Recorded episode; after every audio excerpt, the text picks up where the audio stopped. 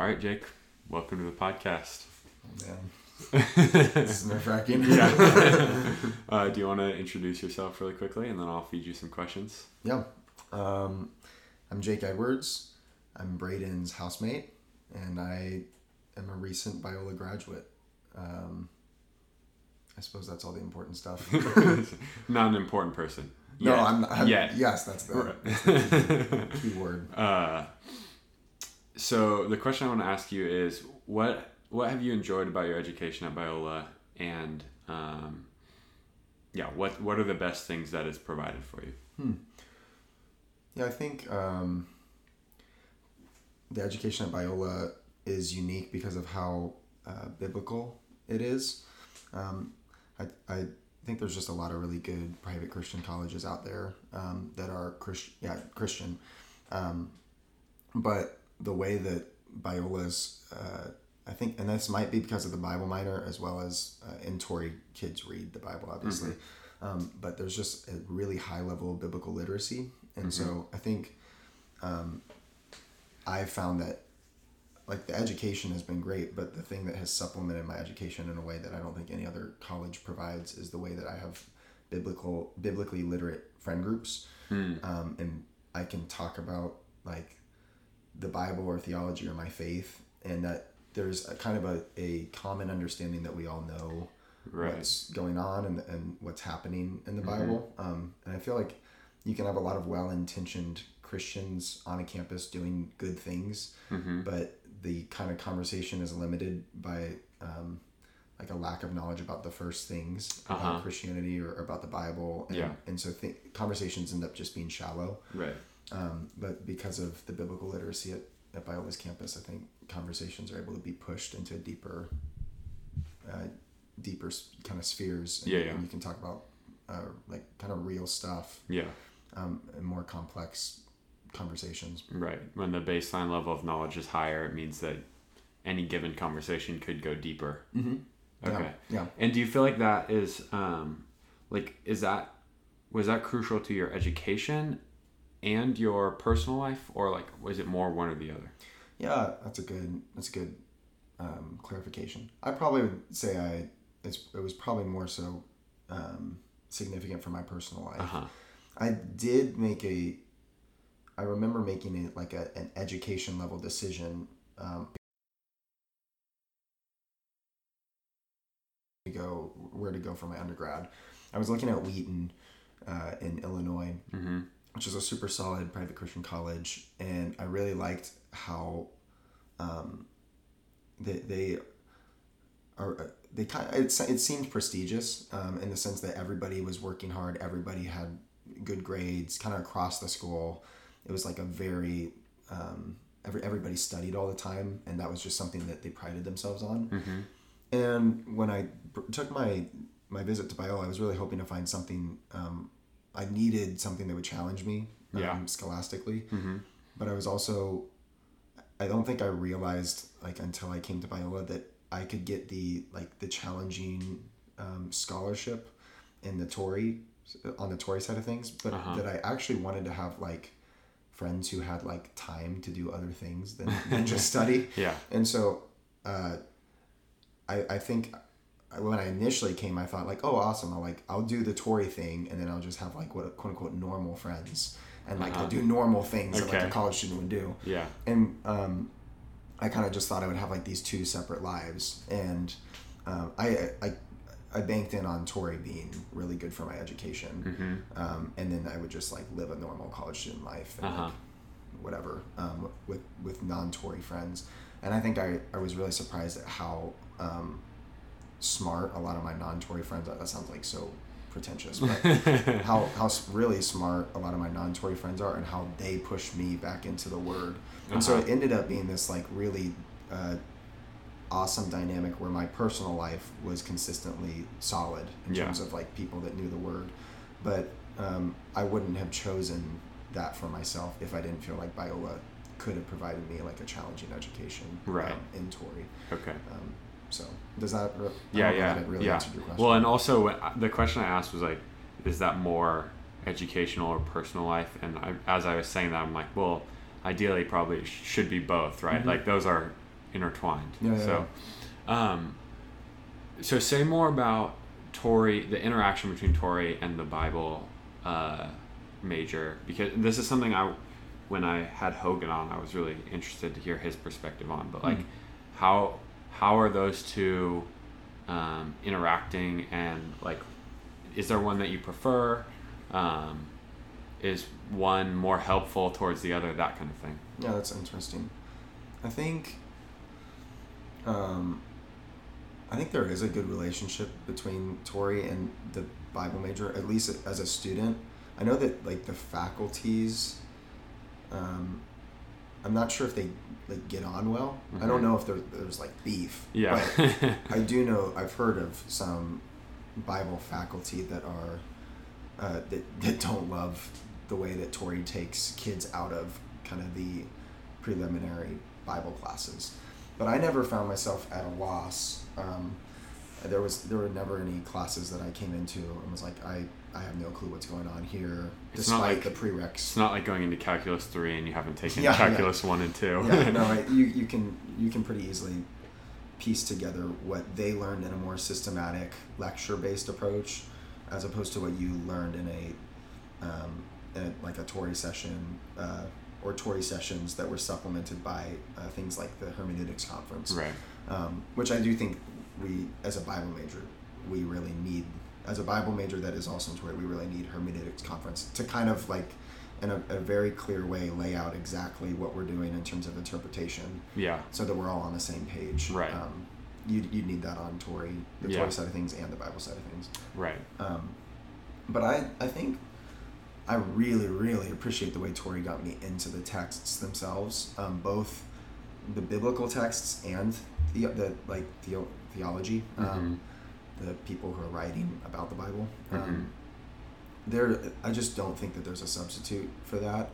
And as good as some of the classes are in the Bible major at talking about the texts, they don't get you in the texts like a Uh-huh. Torrey does. Um, Well, and with some of the classes, so a lot of the classes are going to be like third, like not primary source, not secondary source, but like third source, tertiary source, because they're talking about a theologian who's talking about the Bible. Yeah, yeah, it's kind of interesting. We we do a lot of like doctrine level theology. Um, So you wouldn't even they wouldn't even say it's like tertiary in that sense. It would be you're just talking about the doctrine of election. And the interesting part is we don't do a lot of like at least in my experience, I don't do a ton of like citing sources in the Bible major Uh-huh. where it's like, well, Calvin believed this and Uh-huh. Arminius believed that. It, like we don't, you don't actually parse out a whole lot of like where these ideas came from. Okay. Um, they kind of teach one theology, um, and and a few of like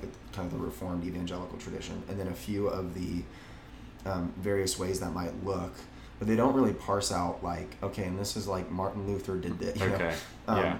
You'll do that in like your historical theology class, but that Right. is way more just kind of like getting the historical field of what happened. But in, in all of your other theology classes, it's pretty much just doctrine level, or, or I guess we do have um, like some more biblical studies classes where you're like looking at the book and then synthesizing what it says. Uh-huh. But oftentimes those classes don't demand you to, to read it with the attention level that you would have Right. to in Torrey. right. Um, and so yeah, the the Torrey side of things was invaluable because I I feel like I, I got to actually read everything for myself and nobody is telling me like what it said, but I Uh huh. I get to judge um, in some sense what commentators or theologians what, Right. what judgments they are making about those texts because I'm the one reading them myself and Yeah. then talking about them and, and that refines a lot of my thought. Okay. Um, Do you feel like that because of your that uh, Torrey education, which Dr. Eisen has described it as like learning to chew, Hmm. so like you're learning how to chew your food, right? Yeah, that's a good way. to put it. Um,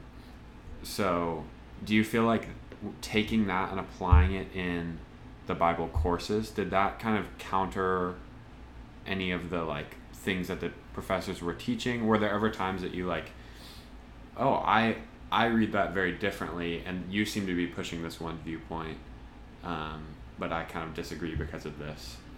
Did that happen very often? No, uh, it, I mean it happens, Right. But usually it's not on things that are so big that I have to like make a huge stand for Yes, it. Or, yeah. You know that that's the interesting thing about the Bible major and I guess Torrey as well, I mean, I haven't hardly taken any tests. Um, Yeah. In my entire time at Biola. Right. It's all, a lot of it is written work, and so um, people are pretty. Uh, profs are pretty gracious towards or, or respectful of when you want to make an interpretive claim Okay. about a text and say this is my evidence. This is Uh huh. this is what I why I, I see it differently, and here's how it is working in this bigger argument that I'm trying to make. Uh huh. Um, I think they're actually really receptive to people making good arguments for, Mhm. for things that are maybe outside of the purview of what they taught. Um, and usually they're all they aren't like surprised by those either. Uh, we just have really Right. really smart profs that are like, oh, interesting, and they're really good oftentimes at directing you towards other really big scholars that have taken that same interpretive Gotcha. um, decision Yeah. and so they can kind of say like well if you're if you're going to go this way you should definitely look at you know Bauckham because of he he also thinks the same way and and he has some good resources for this um, but I haven't found I've really had to do that a whole lot Uh huh. uh, usually because it's it's not a, a super big deal at Right. least for the assignments or papers that I'm writing Right. Um, so, kind of as in undergrad, you're kind of saying like, okay, well, it's more just about like learning and putting all these ideas in conversation. Um, and then, can you talk a little bit about what you're going to do for um, for grad school and like what you were saying the other day about your uh, kind of research Yeah. topic? Yeah, so I mean, every every grad program looks different. Um, Should just say that off the bat. But uh, the grad program that I'm doing at Cambridge um, is an MPhil in religion, philosophy of religion, and theology, which is basically a way of saying this is a really big program with a very diverse faculty. But the concentration that I'll be in is in Christian theology, um, and that's a far more uh, refined and, and defined faculty, and it, it means the things that I'm going to be learning are going to be um, more patterned after uh, things that are relevant for Christian theology, not just religion. Yeah, in general. Yeah. Um, but my my program is nine months, um, so it, it's not accelerated. Uh, the UK just does shorter programs, Huh. um, and uh, yeah, so I'll, I'll get spit out with a master's in, in nine months if I. That's well, awesome. which is awesome. yeah. Uh, but it is it's technically a taught master's, so there are courses and modules that I'm going to be uh, in with professors that make me write papers and all of that. Yeah. But uh, it's pretty research driven, Okay. and so it I kind of like to think of it as um, I'm writing a, a thesis or a dissertation is what they call it, and that's supplemented by some classes. Whereas most master's programs are uh, you take classes and it kind of culminates in a dissertation or a thesis. Um, and so uh, when, when I applied to Cambridge, I had to propose uh, a thesis. And uh, I, basically, the, the research question that I said I was interested in was um, looking at Genesis 1 through 3, um, specifically 1 through 2, because I believe that there are uh, good creation dynamics that I, that's I don't know if that's a technical term. I just kind of made it up. Um, but there are quote unquote good creation dynamics that the Lord has set up in Genesis one through two as things that are patently good about the way He's created things. Um, and my argument or my my belief is that in Genesis three, those same good creation dynamics are limited uh, or broken or fractured in some way uh, by the effects of the fall. Um, and the hope is, or the, the idea is that um, if we if we look at the fall as the unique and kind of um, the the kind of the center of gravity for everything that's wrong, which sounds like everyone. I think we all agree. Yeah. with that. Most Christians are. Yeah. But I, I yeah. actually think we don't. Um, we all say that, and I'm not sure how much we we follow that out um, in our theology. Okay. Say more about Um, ba- basically, uh, I'm, I'm trying to do most most people. It's kind of a, a this this proposal is kind of a way into a much bigger thought project that I've been Great. having for a long time, um, and it's it's really tied up in the doctrine of God. Um, Okay. And so so making Little, you know, little detail. Yes, minor, minor thing. yeah, yeah, no, it, but it's making um, what I what I found is for the most part, for the most part, Christians believe the same things about God, um, but sometimes mean different things when we say things about Okay. God. Um, Uh-huh. And I don't know that that's necessarily problematic for salvation or anything like that. Yeah. Um, but I do think it uh, like the way a Calvinist says God is good, and the way a Arminian on like the total opposite side says God is good. Mm-hmm. Um, if we fleshed out what how both of those people are defining good, we'd find some things that um, are not like necessarily problematic, but that are very different, um, and might equip a Calvinist to be um, better at explaining God's goodness for people in the church in a way that's comforting to them, but would maybe not be the person you'd send to talk to non Christians about God's Yeah. goodness. Yeah. because, uh, well, you just find that there's not many Calvinists that are apolo- apologists. Right. Um, their definition of goodness doesn't usually stand up in the the court of law, if you will, for, Right. for philosophy and, and people who are on the outside looking in. Mm-hmm. Whereas an Arminian um, or a Molinist like William Lane Craig Yeah. has a definition of goodness that is compatible with the world's understanding of goodness. Uh huh. And so, all, all that to say, uh, it, I, I've been thinking a lot about um, trying to create, not create, but to th- synthesize um, and, and kind of release some of the tensions between some of the doctrines of God and Mm-hmm. um, asking questions about what needs to be done. And a lot of it, I feel like, has been coming back to Genesis 1 through 3 Okay. and understanding um, what God is doing in Genesis 1 through 3. Uh, and I, I've realized a lot of my own personal convictions about what's happening in Genesis 1 through 3 are different than, um, the, I don't know if I could say the majority of, of Reformed evangelical Uh-huh. thinkers.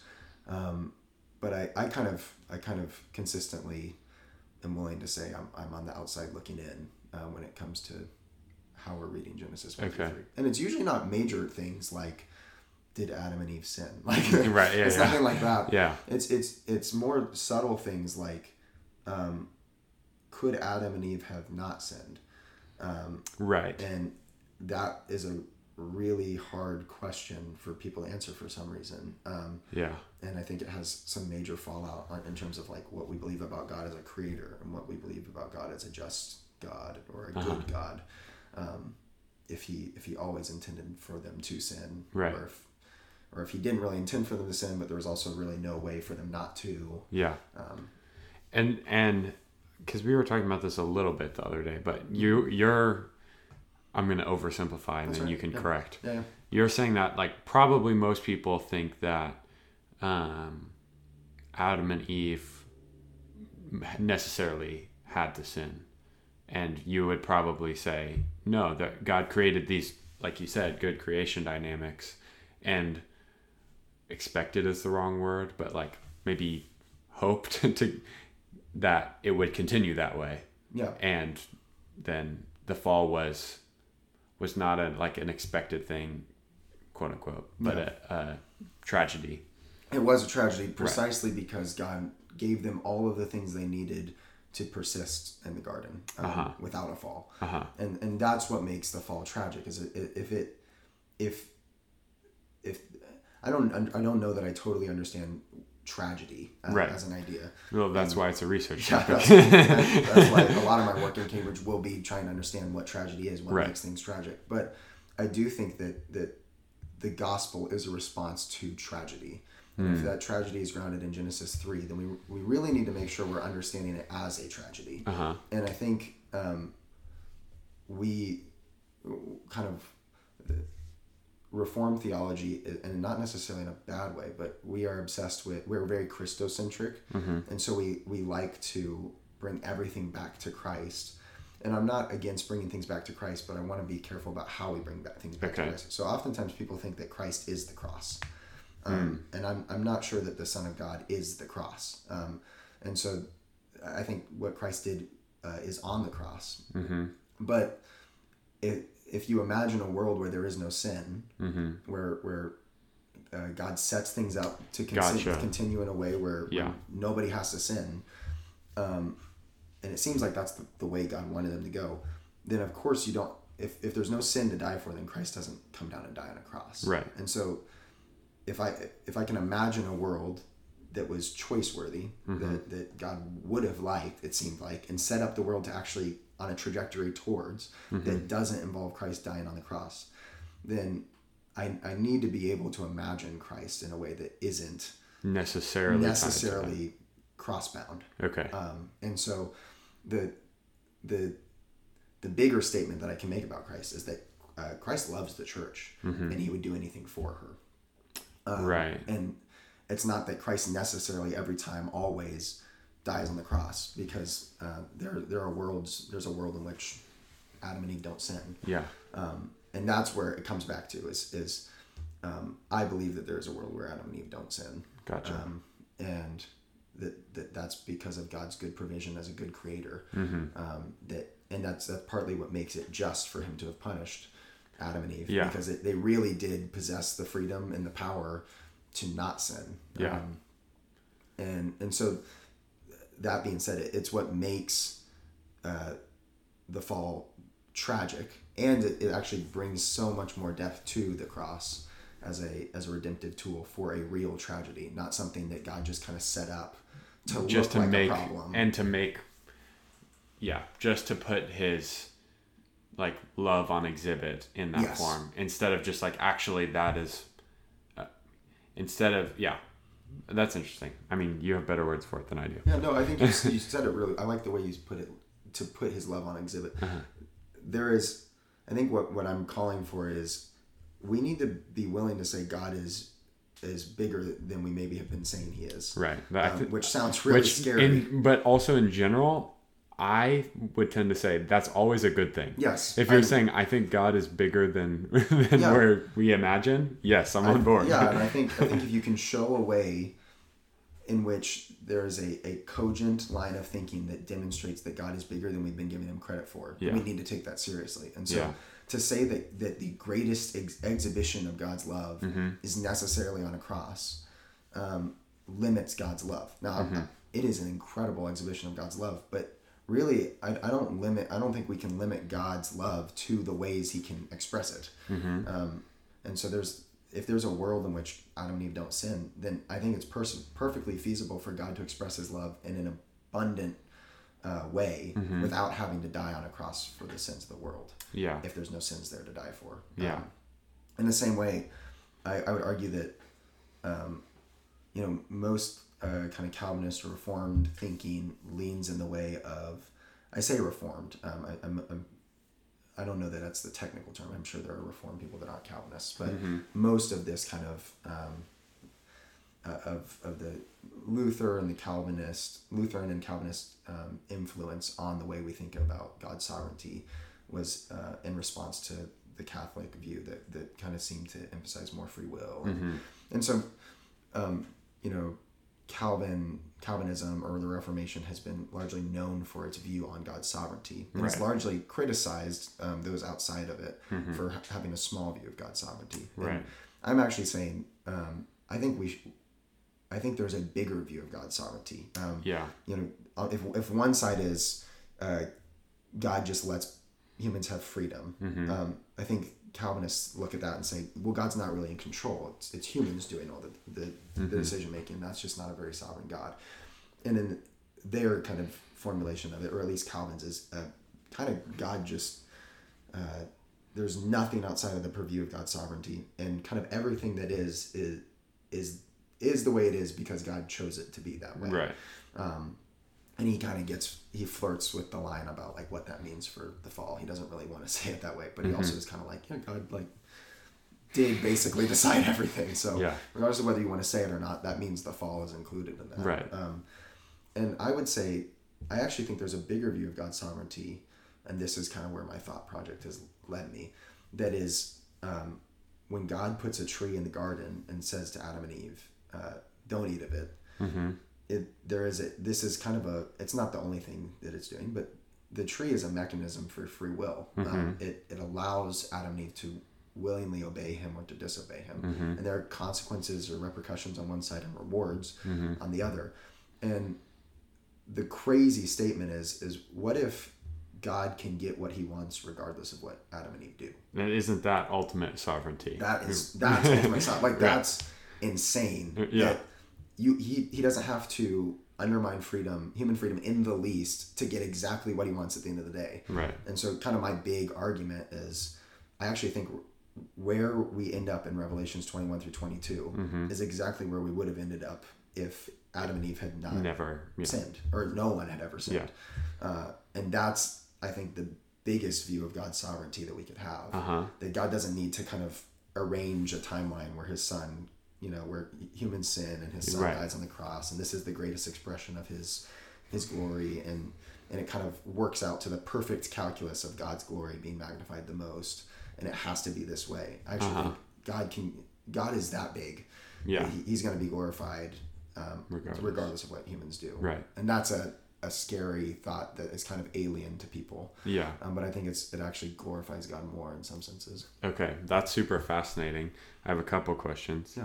One, um, are you viewing the fall as a binary event where once they f- fall, there is no return? So, so like when the law is given to the Israelites, it's not like they could have just like perfectly followed the law and then returned back to that like um I guess the question is are are God's intercessions throughout the Old Testament ways to redeem um like back to the kind of like pre-fall way that just failed or is it that once the fall happens it's just like now you're on the trajectory to Christ on the cross and there's no changing it Yeah, I do think it's the second. Um, and part of what my research is meant to do is it's, it's meant to uncover exactly what the fall did. Um, and I think there, the fall is multifarious in the and its effects. There's, I mean, a number of things that happen, and that's made uh, evident in the curses that happen at the fall. But the major one yeah that I like any evangelist probably has to to nail down um, is that sin or the fall separates us from God, and that ultimately God's intention for humanity is to be in relationship in right relationship with God. Right. And so um, when the fall happens, I think uh, I, I think that there needs to be an, an ultimate intercessor that can redeem the relationship eternally right like Jesus does on the cross. right Um, but that's not to say that God doesn't have uh, intermediate, um, uh, semi intercessors that Yeah. are, allow for humans to experience a sort of right relationship with God Gotcha. in the meantime. okay Uh, but in terms of like where we're going at Revelation 22, man with God. uh-huh once the fall happens it has to be Yes. eternally reconciled Exactly. Gotcha. Okay, cool. The second one is something that I, the second question is something that I am still don't really understand. Um, and it's like a very basic thing that I'm like, this should, I feel like we should have like a really good answer for this. Why is the tree, the tree of the knowledge of good and evil? Um, do you, do you have any insight into that? Um, yes. And I'm not sure why exactly knowledge of good and evil, but I do think that we've overlooked a large aspect of what is happening um, in the fall with, with it being knowledge of good and evil. Um, so, kind of one thing, uh, one thing I've been saying is that the if, you, if if we kind of look right before the fork in the road where Adam and Eve they're in one one path they sin and that like goes down the kind of the trajectory of human history redemptive history that we've gone down Uh huh. um, that we are in and, and on the other path is they don't sin and actually none of their ancestors sin and um, they uh, sin just doesn't enter the picture Uh huh. my my big argument is that both end up in the same place. And so if both end up in the same place, then when we look at Revelations 21 through 22, we can make um, clear theological statements about what would have been true if we hadn't sinned. Gotcha.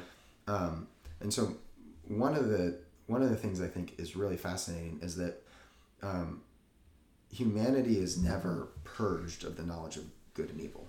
Um, it, it there's never a point where God has to wash us and cleanse us of our knowledge of good and evil, and, and Like where we us- enter into ignorance. Yes. Yeah. There's never a point where, uh, like when, when we go to heaven, the the fact that we have knowledge of good and evil is not a bad thing. Um, and, and we don't Yeah. get there and God's like, well, crap, we got to do something about this knowledge of good and evil. Um, I think that says, uh, I think there's biblical evidence elsewhere. I think Revelations has biblical evidence that uh, we, we possess it ultimately at the at, at the end of the days. Um, and I think uh, Genesis three, I think it's Genesis three, uh, talks about they they've taken the fruit and, and they've become like us uh, in the sense that they possess humanity possesses knowledge of good and evil like god has knowledge of good and evil Yeah. um, i believe that's true i might be misquoting um, but i think that there's there's strong biblical evidence um, that humanity was actually supposed to have knowledge of good and evil Mm-hmm.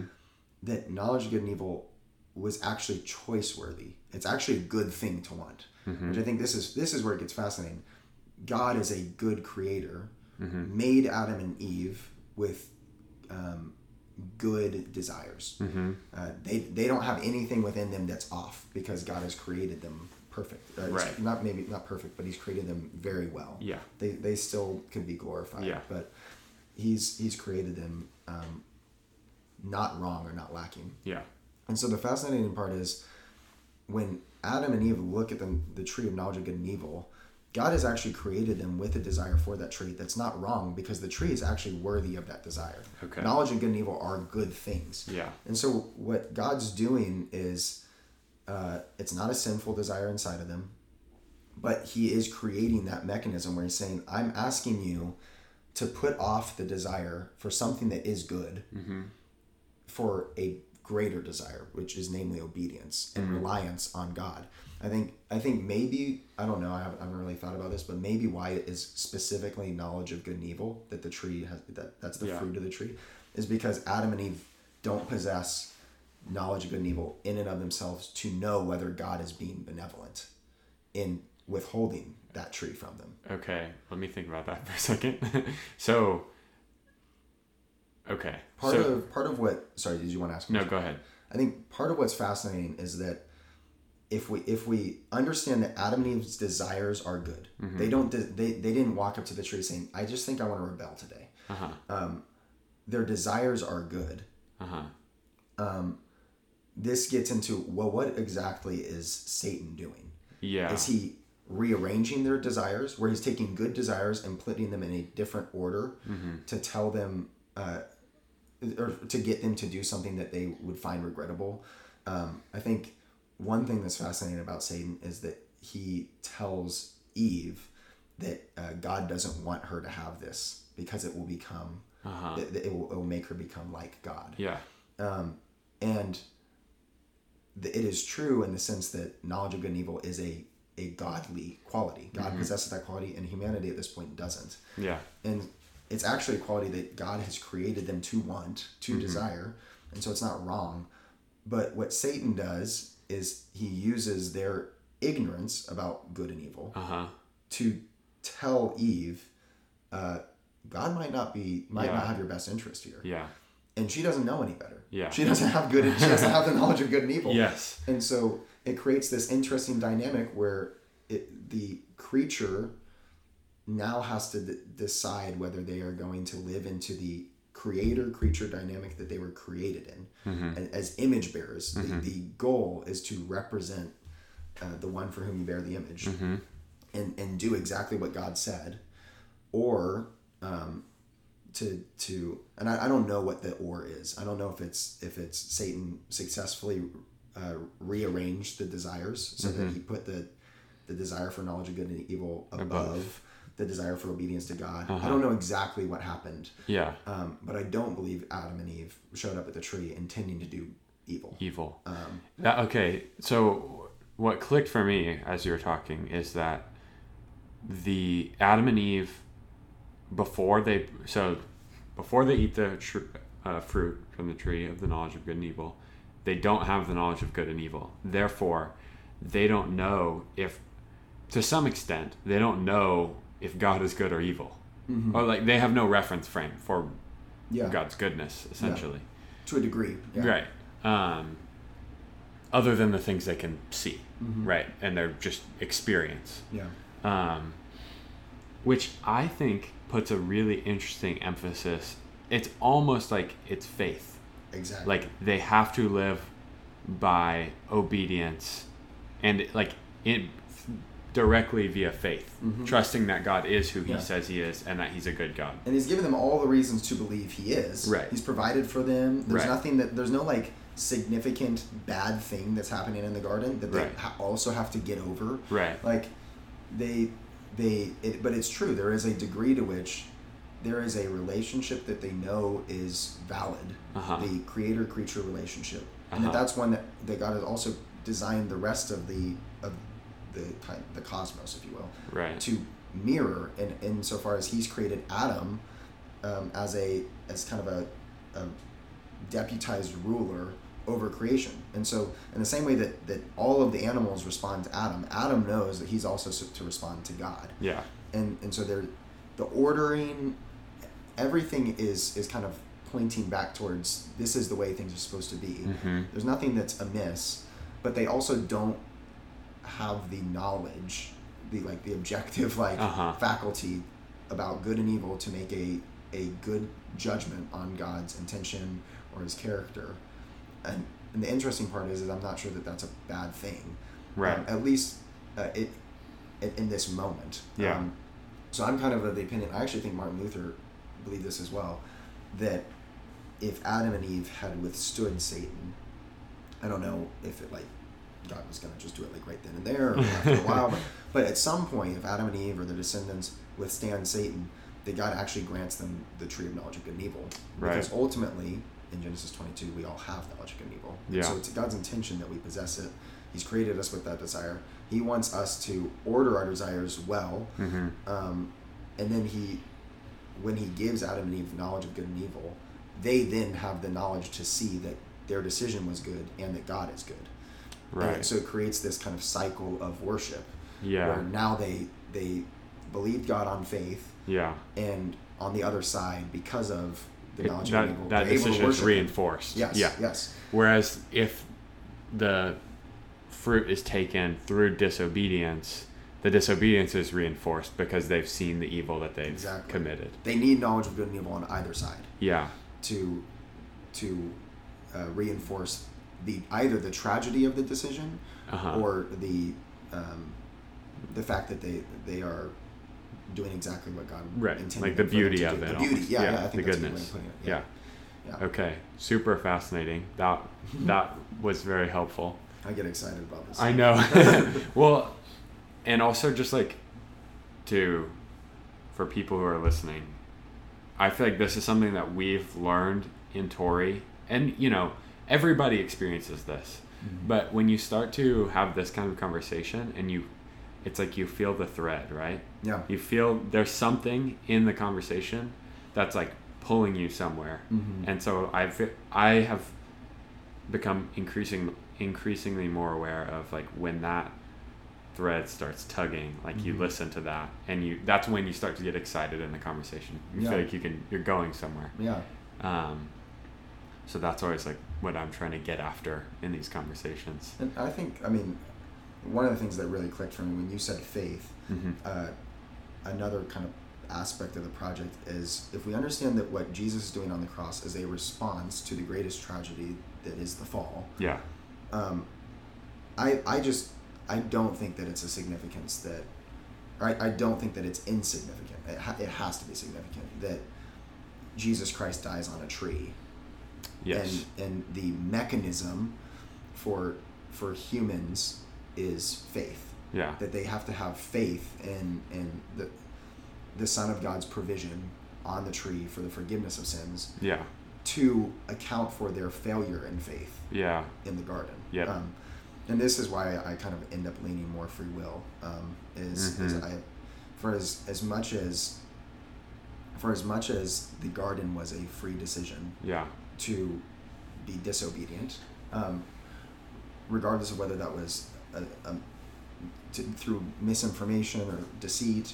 Um, there was a misinformation yeah, fake news yeah, fake news from, from Satan.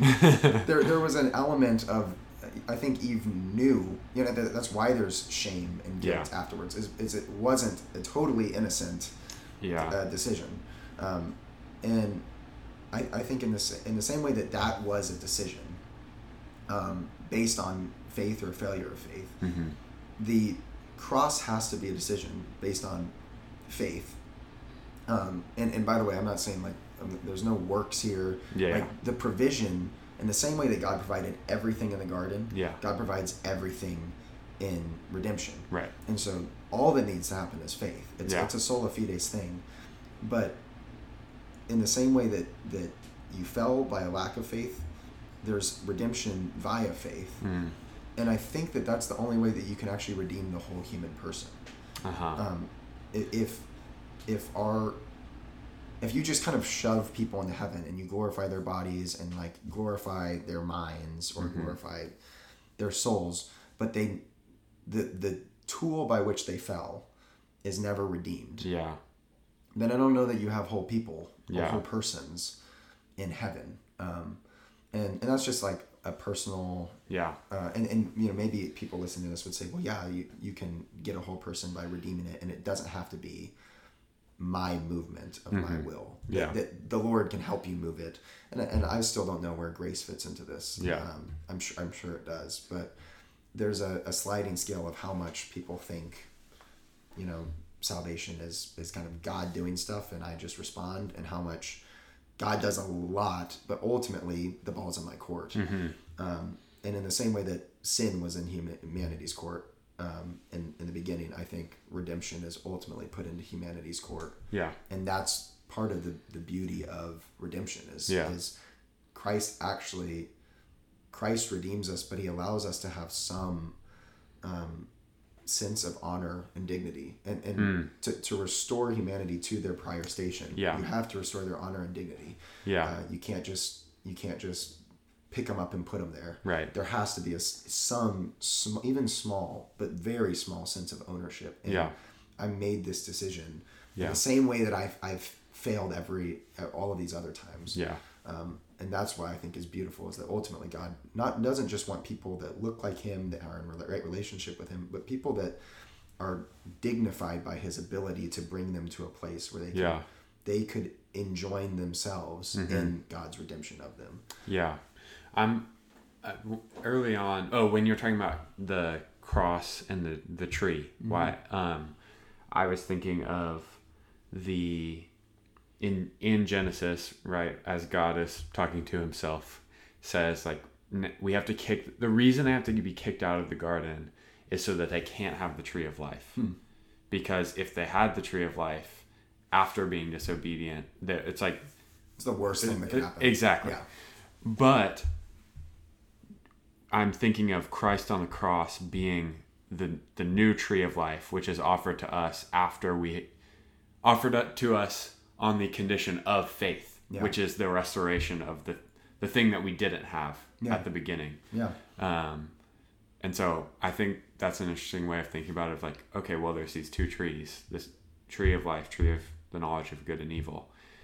God intended there was a, a t- intended way for us to partake of those two things. Mm-hmm. We did the wrong thing, but God ended up providing a way for us to, like you said, end up in the same place. Yes. Yeah. And that's by providing us with a tree of life in in Christ on the cross. Mm-hmm. Much later, but and and I think even in Revelations, the tree of life returns in the the New You're Jerusalem, right. which is Yeah. like this weird like it. It's like there's a ton of garden imagery, Yeah. so it's like oh, the it's, this is a new Eden, yeah, but it's also a new Jerusalem, yeah, and the tree of life is like at the center, yeah, and Christ is the one that holds the keys to the, the tree of life. He is the one Uh-huh. that gives people, uh, and and so to reinforce your point, it it is through faith in Christ. It is through faith in the husband of the bride that uh, anyone gets to partake in the tree of life. Um, and and so Christ ultimately ends up at the center both both ways. The yeah, the goal is that the husband in either case always receives his bride right, and it's always about the husband receiving his Yeah. bride. Uh, but what does it cost? Um, that's where tragedy comes in, um, and and the blood of the husband being spilled yeah, in order to redeem the, the bride uh, comes in on one side. That it Yeah. it doesn't look quite that way on the other. yeah. Super fascinating. Um, okay, we could probably go on for a We long time. uh, so we've touched on this a little bit, Mm-hmm. but why is this an important distinction to make? Yes. Um, I think so. I grew up in a in a household where uh, my parents, my dad's like a missionary, and and so uh, I was always more. I always thought about explaining my faith to people who are outside. Yeah. Um, and ultimately, I, I believe that um, because all truth is God's truth, um, and, and God is objectively true, that uh, if we if we kind of clear away all the biases and all the all the things inside of us that would keep us from seeing the truth, and we looked at it, you know, the, the systematic theology revealed in the eschaton exactly how it is, all the mysteries, all the curtains pulled back. yeah. Everyone would be able to look at it and say, yeah, that that makes sense. Right. and there were some ways in which I, um, I was able to explain things about the, the goodness of God or the character of God or um, the story of redemption to people that made a lot of sense to people and that seemed biblically faithful to me and made sense to me as, Yeah. As an insider, um, as a Christian, and made sense to those on the outside looking in, um, where everyone could look at that picture and say that that seems good. Yeah. And a, I had an experience in middle school uh, where all of this seemed just so intuitive. Yeah. Uh, and it's just like, yeah, of course, that's that's how it works. And um, and free will seemed intuitive to me, Yeah. uh, especially coming from a missionary background. Um, there there was a sense in which um, you do have to work with people to get themselves to a place Yeah. where where they can make a decision. Um, and I we were, it was actually very it's classical education. I was in like sixth, seventh, eighth grade, one of the one of those three, and we had read something. I can't remember what we had read, but we would always we'd read and then we would come in and we would discuss. And realistically, it was probably like Calvin or Luther or, or something. Um, and so we, we would read and we would discuss and every time the professor or the professor, the teacher would would kind of give an opening question, Yeah. but it was much more directed because we were like middle schoolers, Right. and it was something related to the does free will exist? Okay. Um, and usually everyone in the class, like all my, me and my buddies. Would like it was just so intuitive. We'd all just end up on the same side, and we would just, the Bible just says that. And it was oftentimes things like baptism or like Yeah. Polygamy. Like it was like tap-ins. Like of course, Yeah, yeah. you know, not because baptism's not a tap-in. Um, I think we were talking about it in the sense of like, is baptism good? Should people get baptized? I was like, yeah, of course. Yeah. Um, or, or things like polytheism, uh, and so it's like Yeah, yeah. all of these things were like, yeah, of course. and you'd always have a somebody on the other side that would just be like the devil's advocate, Right. Yeah. Yeah. and they would just get like crapped on. and so I, I showed up, I remember, and um, basically kind of said the first thing, thinking like all the boys are gonna, you know.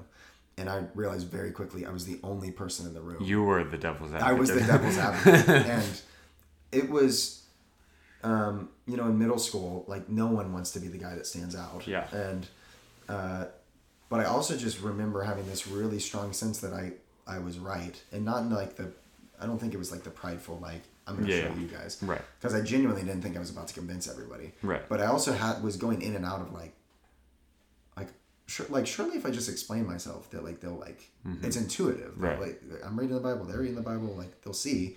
And then and then I became more aware of like verses about predestination. I was like, well, that's pretty tough. I don't know what to do with that. And you know, of course, their definition of predestination was very honed in on God's sovereignty happening exactly this way. Right. And I remember thinking, I don't know that I could explain this to somebody on the outside um, looking in.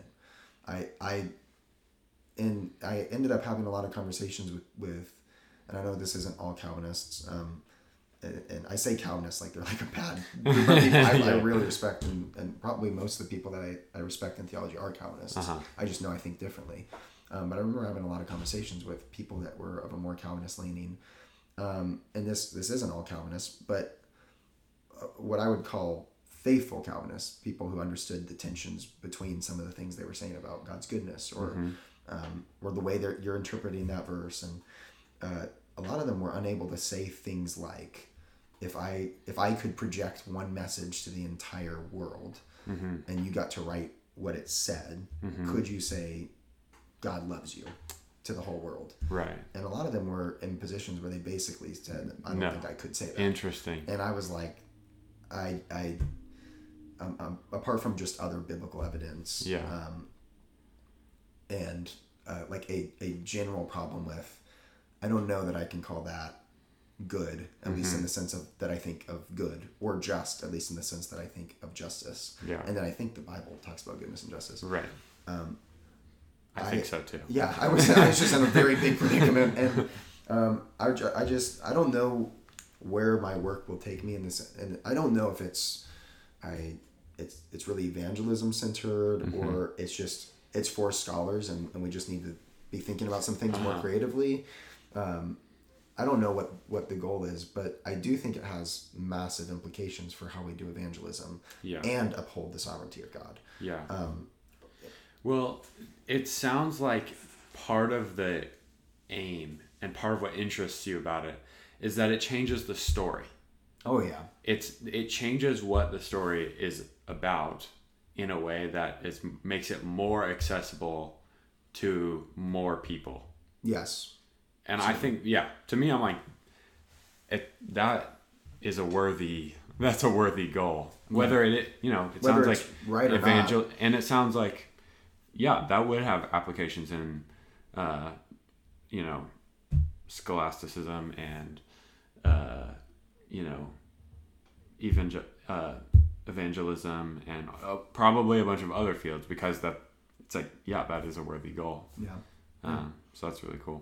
Yeah, well, I hopefully it works out. And Yeah. I don't. I mean, I do feel like the the role of a theologian is to alleviate the tensions between doctrine or between uh, tough passages or Uh-huh. even doctrines by systematically approaching how can we caveat this Uh-huh. bibli- in, a, in a way that's biblically consistent, but that can I can show you how these things work out, how how God's Right. mercy and His wrath are both true Right. um, and make sense. Yeah. And uh, I'm I, at the end of the day, I'm okay. Like if I get to heaven and God is just like, yeah, there was a lot of mystery. Like I'm gonna be honest. Like there were things you couldn't have gotten to just because I Right. hadn't revealed them. I'm okay with that. What I'm not okay with is when people who are paid to be theologians Mm-hmm. and professionally do theology um, don't press the bounds of what is mystery. Uh, or and when, when, Right. when whenever we come up to things that are like, man, that you know that A and not A just can't both exist. Right. But my theology kind of brings me to this point, and so I'm just gonna punt this to the mystery of God Right. and write a book. right. Uh, and I just I think there's a lot of theology like that out there right now. that- Interesting. that is um, says a lot of really good stuff Yeah. um, but whether that's through the way we're defining it or the way we're interpreting the Yeah. bible we're there are just some places that i think are really problematic where we're saying both a and not a Mm-hmm. and um, we kind of just give people a pat on the back and tell them that it's the mystery of god Interesting. and uh, that would just it would be really suck if we if we got to heaven and realized we were not only missing something we were we were failing to worship god in a way that he deserved to be worshipped Ah. um, but also we were doing it to the detriment of others who were in real problems Right. about i don't know that i can I, i'm on the outside looking in and i'm not sure that i can call the christian god good Right. and he is and there's a way to demonstrate that he is and we just kind of tell them uh, this is just another thing you need to have faith in Right. and and so uh, i think i just think there's too much on the table to not try to be Yeah. creative with how we bring Yes. these these doctrines into a coherent systematic whole Yeah. And I like the use of the word creative because it, it sounds like what you're saying is, in a lot of ways, theology has become uh, rigid and unbending yeah and like doesn't allow for um, maybe it's a fear of being wrong or fear of being like shamed or something Yeah. but like it doesn't allow for um, kind of testing the the edges of what has been discussed. Yeah or overly rigid in our our biblical exegesis. I think sometimes really rigid theology um, they just they, they kind of kick verses to you. And Yeah. it's just a lot of times they're out of context. A lot of times they are it's like one interpretive decision that's like well clearly that's the only way to read this verse. Um, and it, it I- think there's a lot of verses like on predestination that we need to take seriously but i mean as you probably could tell with, with what i'm doing uh, i'm not actually saying there's less sovereignty i'm saying there's more right Like, right that's that that's the crazy part is there's not just one way to think about God's predestination or Right. election or sovereignty. Right. Uh, it, it might even be bigger than what you're giving God credit for. Right. You're imagining God's sovereignty in the way that a human might have sovereignty Mm-hmm. and potentially missing something that's more, yeah, Yeah. bigger. Yeah. Um, yeah, that that is awesome. Um, Like I said, we could probably, or like you said, we could probably go on forever. right. Um, oh shoot, I had a question. Um, yeah. Well, um, I can't remember my question, but um, I do think um, I am certainly excited for uh, kind of what you're going to, yeah, discover. And you are. It's clear that you already have a comprehensive, or not comprehensive, but a pretty thorough vision of like where you would like to go. Uh, Hopefully. yeah. so that's what I like. I hope that the you don't get like shut down once you get there. Or Yeah. do you do you think that you'll have to like narrow in significantly? Yeah. Yeah, that's why my research proposal is um, really the biblical side of Genesis 1 through 3. Um, Uh-huh. Trying to find exactly what dynamics are at play, the good dynamics, exactly what happens to those good dynamics in Genesis 3, and then trying to track those through the Bible Mm-hmm. um, in terms of how are those things redeemed. Um, what exactly is the cross of Christ doing? How is it responding to Genesis 3? Right. And, and not in a new way. It's not doing something else. It's, it's bringing us back to Genesis 1 through 2. Right. Uh, but you have to do really good work in Genesis one through three to figure out exactly what redemption is responding to and exactly exactly what it's redeeming, and then ultimately kind of taking to the next level or, or glorifying. Right. Um, so that's what my research project will be on. Right. But obviously that Long term, that could like to stem out into Yeah. all of what we talked about. Are you imagining like a book at some point that would be like laying this out? That'd be crazy. It would be that'd be amazing. Yeah. Um, but that'd be a long a long way. Yeah, yeah. so I don't want to say anything. okay. I, could- I, I could do a master's and get totally Sidetracked out, or, or- or they could be like, this isn't even good. yeah, yeah, So I, I look for something else that maybe would pay, yeah, but we'll see. It, it is. It's been valuable to me insofar as, um, I mean, these thoughts are, are my thoughts, and, and Yeah. they've shaped the way I think about God. And yeah. I remember it wasn't a question; it was a quote from uh, Francis Bacon, Hmm. which is a quote from I think like Proverbs, maybe. okay, Um, but it's something I'm gonna butcher it, but That's along the lines of like, it's the glory of God to hide things, and the the like glory of man to seek them out, or something like that. Um, but when you were talking about like chalking it up to God's mystery, it's like, well, yeah, that's there so that we can kind of like chase after that, and even if we're not don't, you know, discover it fully, that's part of our role as humans is to like seek after those mysteries Yeah. um, and learn about God in that way. yeah, yeah, Um, so I, absolutely. I think that just supports your point. Thank you. Yeah. I appreciate that. All right. Well, I feel like we've talked about theology for like 45 minutes. Okay.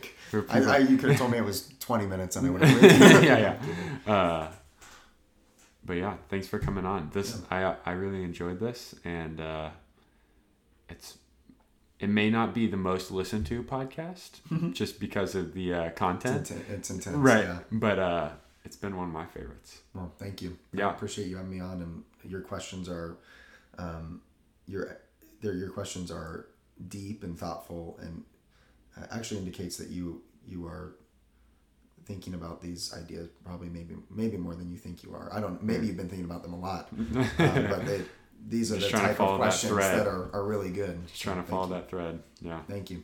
yeah. All right, Jake.